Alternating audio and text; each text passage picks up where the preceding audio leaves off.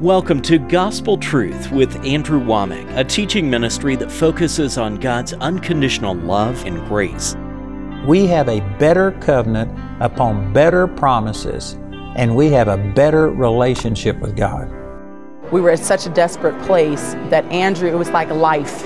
It was just life that was coming from the television. And every area in our life has been turned right side up. And now, here's Andrew. Welcome to our Thursday's broadcast of the Gospel Truth. Today I'm continuing my teaching on prayer. I've entitled this A Better Way to Pray. And I tell you, I have been countering a lot of religious traditions and doctrines of men that have made prayer of none effect. And uh, I encourage you to please get the materials.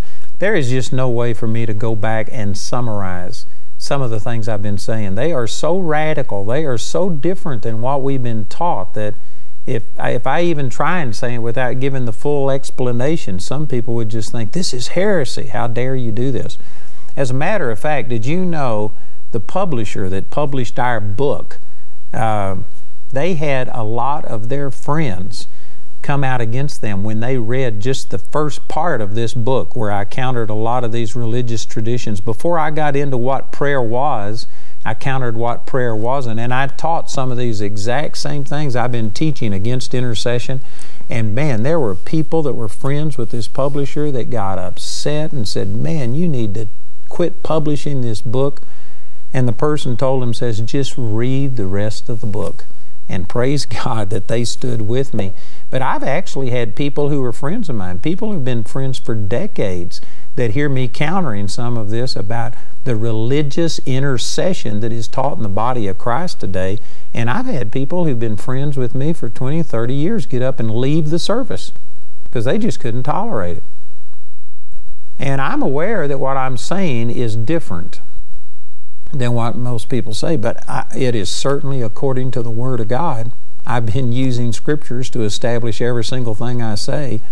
And I'm just telling you that there are a lot of people today that do not understand the difference between an Old Testament prayer of intercession and a New Testament prayer of intercession. And most, again, this is a broad statement. I know that there will be exceptions to it. Please don't take offense when none is intended.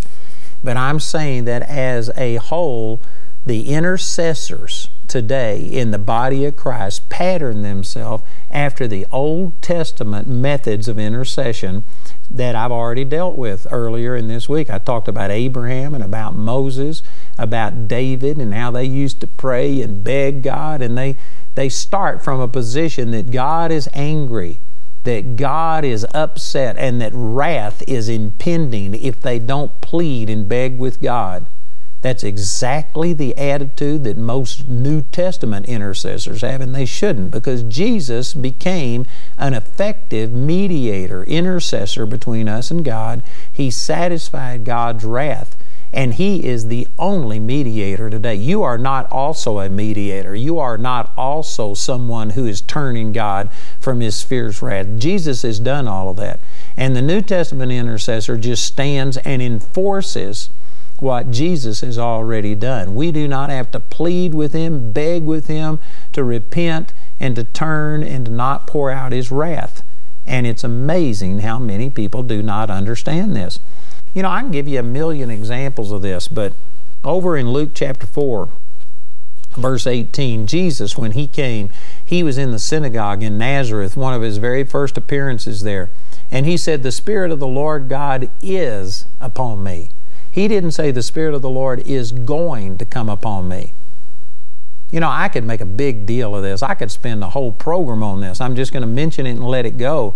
But this is one of the ways that you can tell if a person is moving in the New Testament revelation of what Jesus did versus the Old Testament revelation in the way that they approach God. People who are living under the law and trying to appease God and trying to earn favor will always say, the Spirit of the Lord is going to come upon me. There is coming a day when the power of God will be manifest. We are going to see this, and it'll all be about someday these things will happen if you will get your act together and do this and this and this. It's all conditional. All of the blessing of God is off in the future, and it's conditional upon you meeting the standards and doing something to obtain these things from God. But Jesus said, The Spirit of the Lord is upon me, for He hath anointed me. He put all of this stuff in the past tense. And through Jesus, He forever won all of God's favor. Like over in 2 Corinthians chapter 1, it says, He that hath anointed us. And it puts it in the past tense. A true believer in the New Testament is not going to be talking about there is coming a move of God. God is going to do something. You will be healed. No, we will say you were healed by the stripes of Jesus. God's anointing is already upon me. Somebody think, well, what's the difference? Huge difference. There's a huge difference. You know, I go into a lot of churches, and I have literally had hundreds and hundreds of churches take me into a back room right before the service starts. And they get me in there, and then they start pleading, Oh God, anoint Andrew. We ask that you would come upon him. Oh God, that you would. And they start pleading with God to do things. You know, I try and behave myself, and I try not to offend people, and so I usually just don't say anything. But let me just be as blunt as I can be. How dumb is this? You know, sometimes when I've known the person and I felt the freedom to do it, I'll actually stop and tell a person, I say, hey, why are you asking God to anoint me now? We're five minutes away from the service starting, and you don't even have a confidence that I am anointed and that God is going to use me, and you're asking God to anoint me. I said, if you didn't believe I was anointed, why did you even ask me to come in the first place? And they will use, wow, oh no, we believe that God's with you and God's anointed. But we're just asking, see, again, God has already anointed me. God would be unjust to call me to minister. I was an introvert, couldn't look at a person in the face. And I was just overwhelmed. Here I am ministering to millions. There are millions of people watching this program and I'm doing something that is completely against my natural ability, my natural talents. God would have been unjust to call me to do something that is impossible for me and then expect me to do it in my own power. If God calls you, whatever He calls you also carries the anointing and the power to get it done. When the Lord spoke to uh, Peter in Matthew chapter 14, and Peter said, If it's you, bid me come, he said, Come. One word. In the English language, four letters. And that word had enough anointing and power in it for him to get out and walk on top of the water. It, God, if He tells you to do something, anything God calls you to do, He also equips you to do. And God has already anointed me. And I tell you, it was a huge difference in my life and ministry when I quit begging God to anoint me and begging God to use me and I finally came to the realization God called me, He anointed me, and I started drawing by faith on what I believed He had already done instead of asking Him to do something that He hadn't done. When you are asking God to do something, not believing that it's already a done deal, and you're begging for healing, you're begging for anointing, you're begging for mercy or whatever it is, the very approach that you are taking towards this is saying that it, there is a possibility that it might not happen. And so that's doubt. There is an element of doubt anytime you're saying, Oh God, anoint me. Oh God, use me. Oh God, heal me. Oh God, prosper me. Oh God, do any of these things. You are expressing doubt. It may not, it may be subtle, you may not realize that, but you are. You're expressing doubt and you're pleading with God and thinking that somehow or another God is going to respond to you. I'm telling you, that is not the way that it is. Jesus won God's favor and every blessing. It says in Ephesians chapter 1 verse 3 that we are blessed with all spiritual blessings. Anything you could ever want or need, healing, deliverance, prosperity, joy, peace, wisdom, understanding, anything that you will ever need has already been purchased. It's already deposited on the inside of you. It says in John chapter 1, I believe it's verse 16, that of His fullness have all we received, and grace for grace, or grace upon grace. We already have the fullness of God. You're already healed. 1 Peter 2:24. By his stripes you were healed. It's a done deal. You don't need to plead and ask God to heal you and plead with God to do it. Again, see, that shows a person who has not moved into the new covenant and is not standing on what Jesus has done. But you're approaching God the way that an Old Testament saint did, asking and pleading with God to do something. In the New Testament, Jesus has already won the favor of God. We are already blessed with all spiritual blessings.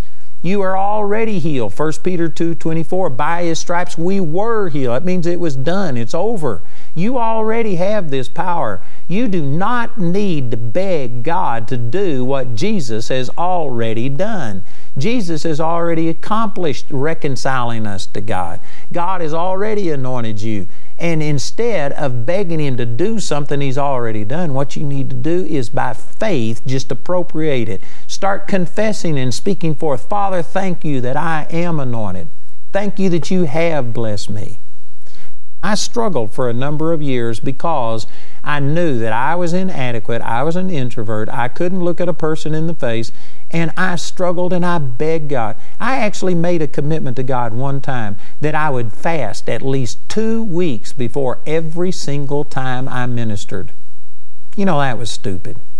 Man, that's what back when I didn't have many places to minister. I now minister usually the, the least number of times I minister in a week is 20 and sometimes I'll go up to 30. I used to do 40 and I've just cut back and disciplined myself. But you know, if I was to be still trying to live by this commitment that, oh God, I'll fast two weeks before every time I get an opportunity to minister, you know what? I'd be dead by now. I couldn't minister 20 times in a week and fast two weeks before each one of those. It was a stupid thing to say, but you know what I was doing? I was thinking that God, I don't know if you will anoint me, but I will pray. I will fast. I will do these things, and I hope that makes me worthy, and I hope that's good enough to have you respond to me. But as I've grown in the Lord, I've come to realize that Jesus purchased everything, and God has already anointed me. The Spirit of the Lord is upon me because He hath anointed me to preach the gospel to the poor. And now I just appropriate what God has already accomplished through Jesus. And I still pray. And I pray about being anointed. When I drove into the uh, office today, I knew I was going to be making these programs. And I here's the way I prayed. I said, Father, thank you for this opportunity. Thank you for what you've done in my life to give me a platform where I am going to be impacting millions and millions of people through these programs that I make today. So I thanked Him for it. And then I thanked Him, Father, thank you that you have anointed me. And today I believe that the anointing that you have in me is going to manifest, that you are going to give me an ability to speak. And see, I, am not asking for it. I'm thanking Him that this is what He's done. And I'm just reminding myself, and I'm speaking faith instead of my fears. You know, it's been years since I've gone into ministry, and I still have a tendency towards being an introvert. Some of you may not believe that because I believe I've overcome it to a large degree, and I say things and speak the truth. I don't care what people are going to say about it. And some of you just may really struggle that I have problems with that. But I, every time I get up, I have the temptation. If I was to indulge myself, I could sit here and get uh, self conscious and go to thinking about things. But what I do is start thanking God that He's delivered me from this. The Lord spoke to me way back in the beginning of my ministry out of Jeremiah chapter 1. And he said, Before I formed you in your mother's womb, before you came forth out of the belly, I sanctified you. I ordained you to be a prophet unto the nations. And Jeremiah responded to that by saying, Ah, Lord God, I'm a child. I cannot speak. And the Lord responded immediately and said, Say not, I am a child for you will go to all the people that I send you to. You will speak. And he went on and prophesied to him. And God appeared to me one night. God spoke those exact scriptures to me, and He told me, Don't you ever say I'm a child. Don't you ever magnify your inability and your fear and your timidness and all of these kind of things. And you know, to the best of my ability, I've been doing that for over 40 years. And, and when I came in today, I was just sitting here dealing with my insecurities. Father, thank you that you are going to give me a mouth and wisdom that all my adversaries will not be able to gainsay nor resist. Thank you that your word is in my mouth like fire, and the people wood and it shall devour them. Jeremiah chapter 5, verse 14. And see, I just begin to start speaking forth my faith. Not trying to move God, but to move me into agreement with God, just agreeing with what God says. And I'm telling you, this is the way the New Testament intercessor acts. You don't plead with God to do something. God has already done it through Jesus. Whatever it is that you need, if you need healing today, you do not need to beg God to heal you. You don't need to talk about, oh, Father, in the future, I pray that your power would come and do. No, it's already been done. By his stripes you were healed. 1 Peter 2 24. Jesus has already done it. That healing power lives on the inside of you. And so instead of passively approaching God with an element of doubt, not knowing for sure if it's going to work, what you need to do is stand in what Jesus has already done and say, I've already got it. I'm already healed. It is a done deal. Now, you don't deny that if you're sick, if you have a pain in your body, I'm not talking about denying that that exists and trying to act like you don't have a problem. That's not faith.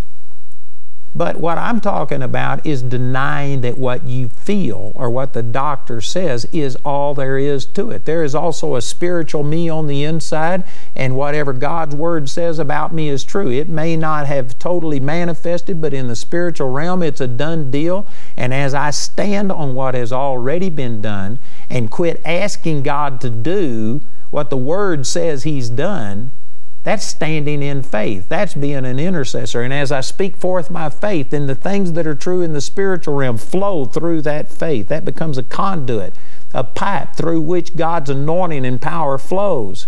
And what is already true in my spirit man on the inside of me begins to start manifesting itself in my physical body and comes out.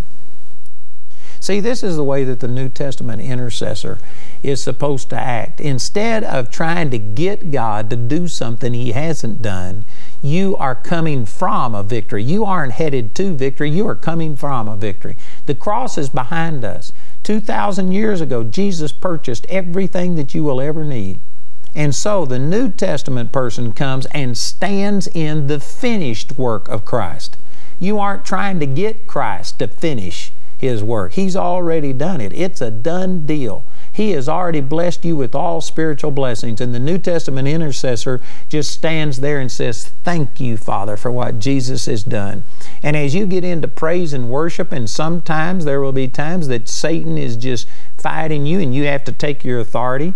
It says in James chapter 4, verse 7 Submit yourselves therefore unto God, resist the devil, and he will flee from you you need to resist, and there are times that you will have to sit there and say, Satan, Jesus has already healed me. I refuse this sickness. I refuse to be sick.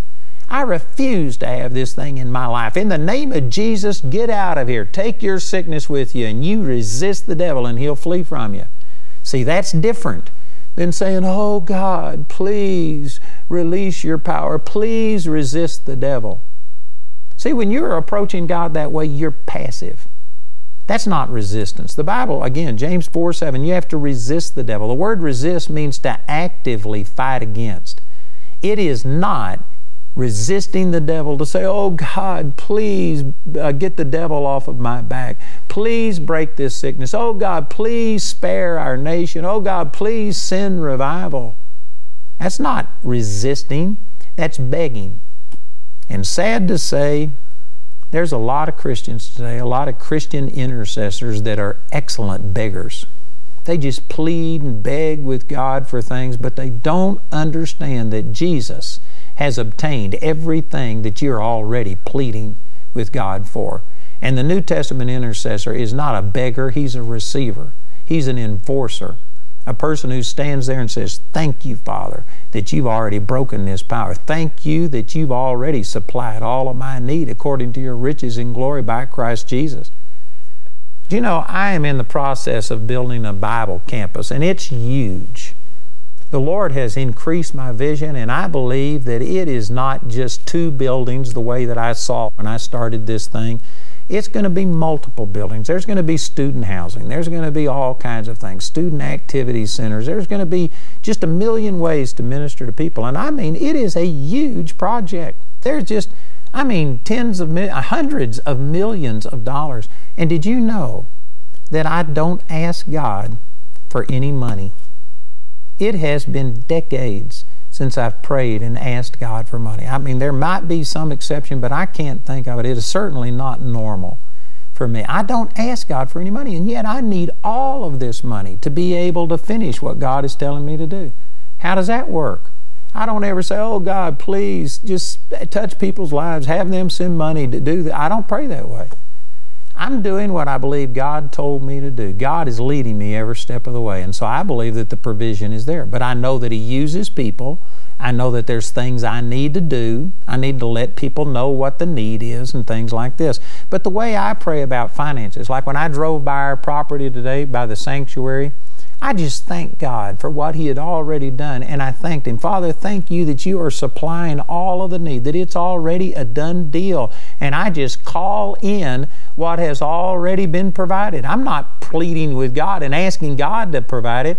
God already wants to do it. I'm doing what He's led me to do. And I'm just sitting here enforcing what Jesus has already done, that you're supplying all of my need. And I speak forth scriptures like that. And, and thank the Lord that He's touching people's heart. People who've been touched by this ministry, that they would become a partner with us and stuff. And I'm not pleading with God, I'm just speaking forth my faith of what He's doing. If it was only up to God, every person would be prosperous, every person would be healed. We do have a part to play, but it is not begging Him to do it. He's already Jesus has forever won over the favor of God Almighty, and God loves you and me so much He carries our picture in His wallet. Man, God is for us, not against us. But it's not just up to Him. We have to believe to receive. And so that's what I do. I don't beg Him to do something. I believe that He's already done it. Thank Him for what He's done. Speak forth my faith. Speak forth that all of the people that are necessary are coming forth. And that's the way that I receive this, and it's working. It's working. I encourage you, there is a better way to pray. We're going to be uh, giving you an opportunity to get this book. I encourage you to please take advantage of it. Remember, it's in Spanish with study guide, CDs, DVDs. Our announcer will share all of this information with you, so please listen and then call or write today. Andrew's complete teaching titled A Better Way to Pray is available as a book in either English or Spanish. Today, Andrew would like to offer this book as his free gift to you. Go to awmi.net to get your copy today. This offer is limited to one free book per household and is only available in the US, UK, Canada, and Australia.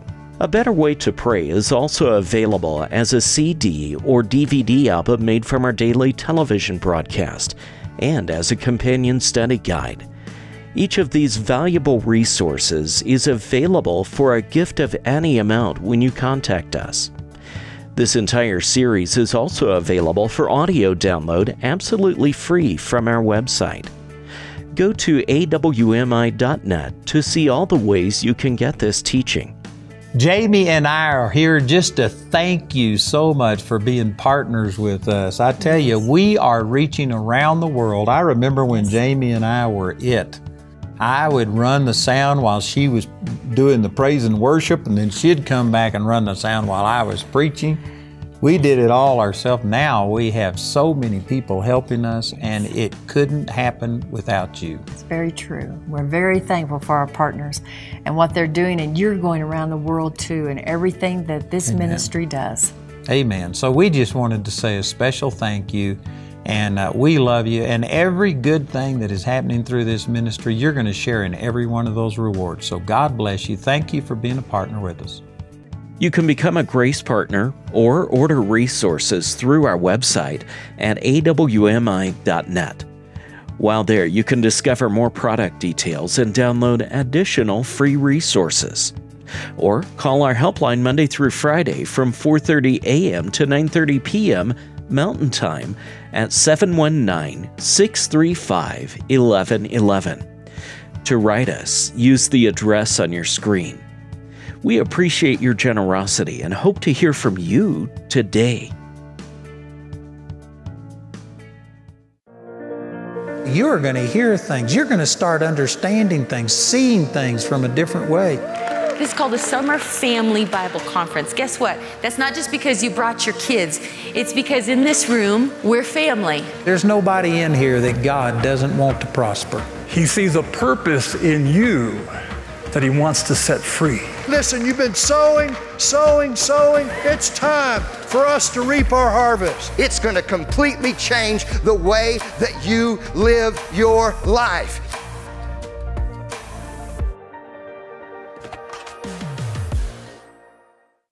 God has brought us here to change all of us. Every person here. This is one of the major things you're looking for is change in your life. Changing, growing, experiencing the supernatural testimonies of God within your life. Charis has made an enormous impact to me. It has opened up doors that I could have never have opened myself. All of those dreams and desires that you've had in your heart, and you can learn how to step out of Charis Bible College and immediately begin your vision or your business or whatever it is you want to do. At this point, and it's only been two years, I can't imagine going through life without this anymore. The greatest thing you will ever do is renew your mind by the Word of God. You're going to get laser focused on your purpose and on your gifts and on your calling, and you're going to go out and change the world. Amen? You can determine your destiny. I want to encourage you to check out a brand new program that we created at Gospel Truth TV. This is an original program with Tony Dungy and James Brown. They're both at the top of their game. Tony is an award winning, Super Bowl winning coach. Uh, James Brown is uh, at the top of his game announcing sports things. I mean, they are awesome men. They do an interview on Beyond the Game with JB and Tony, is what we've entitled it. And they interview these sports figures and share things with you that usually get cut out on the secular networks. These sports figures are going to share their heart with you about their relationship with the Lord, and I tell you, it'll be a blessing. So check it out, 9:30 a.m., 9:30 p.m., twice a day on Sundays on GospelTruth.tv.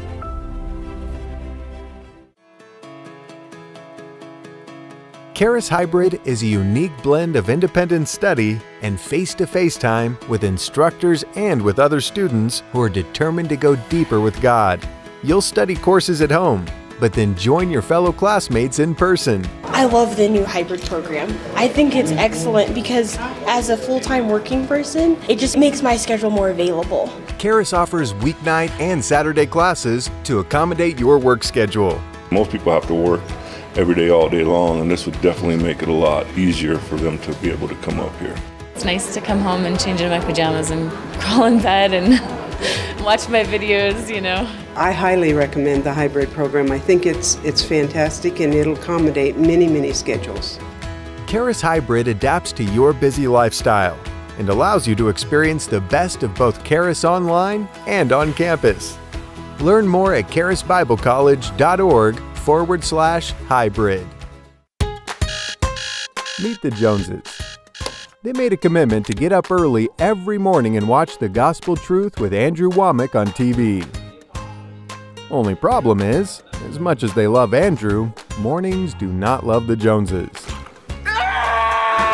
They wish there was some way they could simply watch Andrew on TV whenever they wanted. With Roku plugged to your TV, you can watch Andrew on demand whenever you want.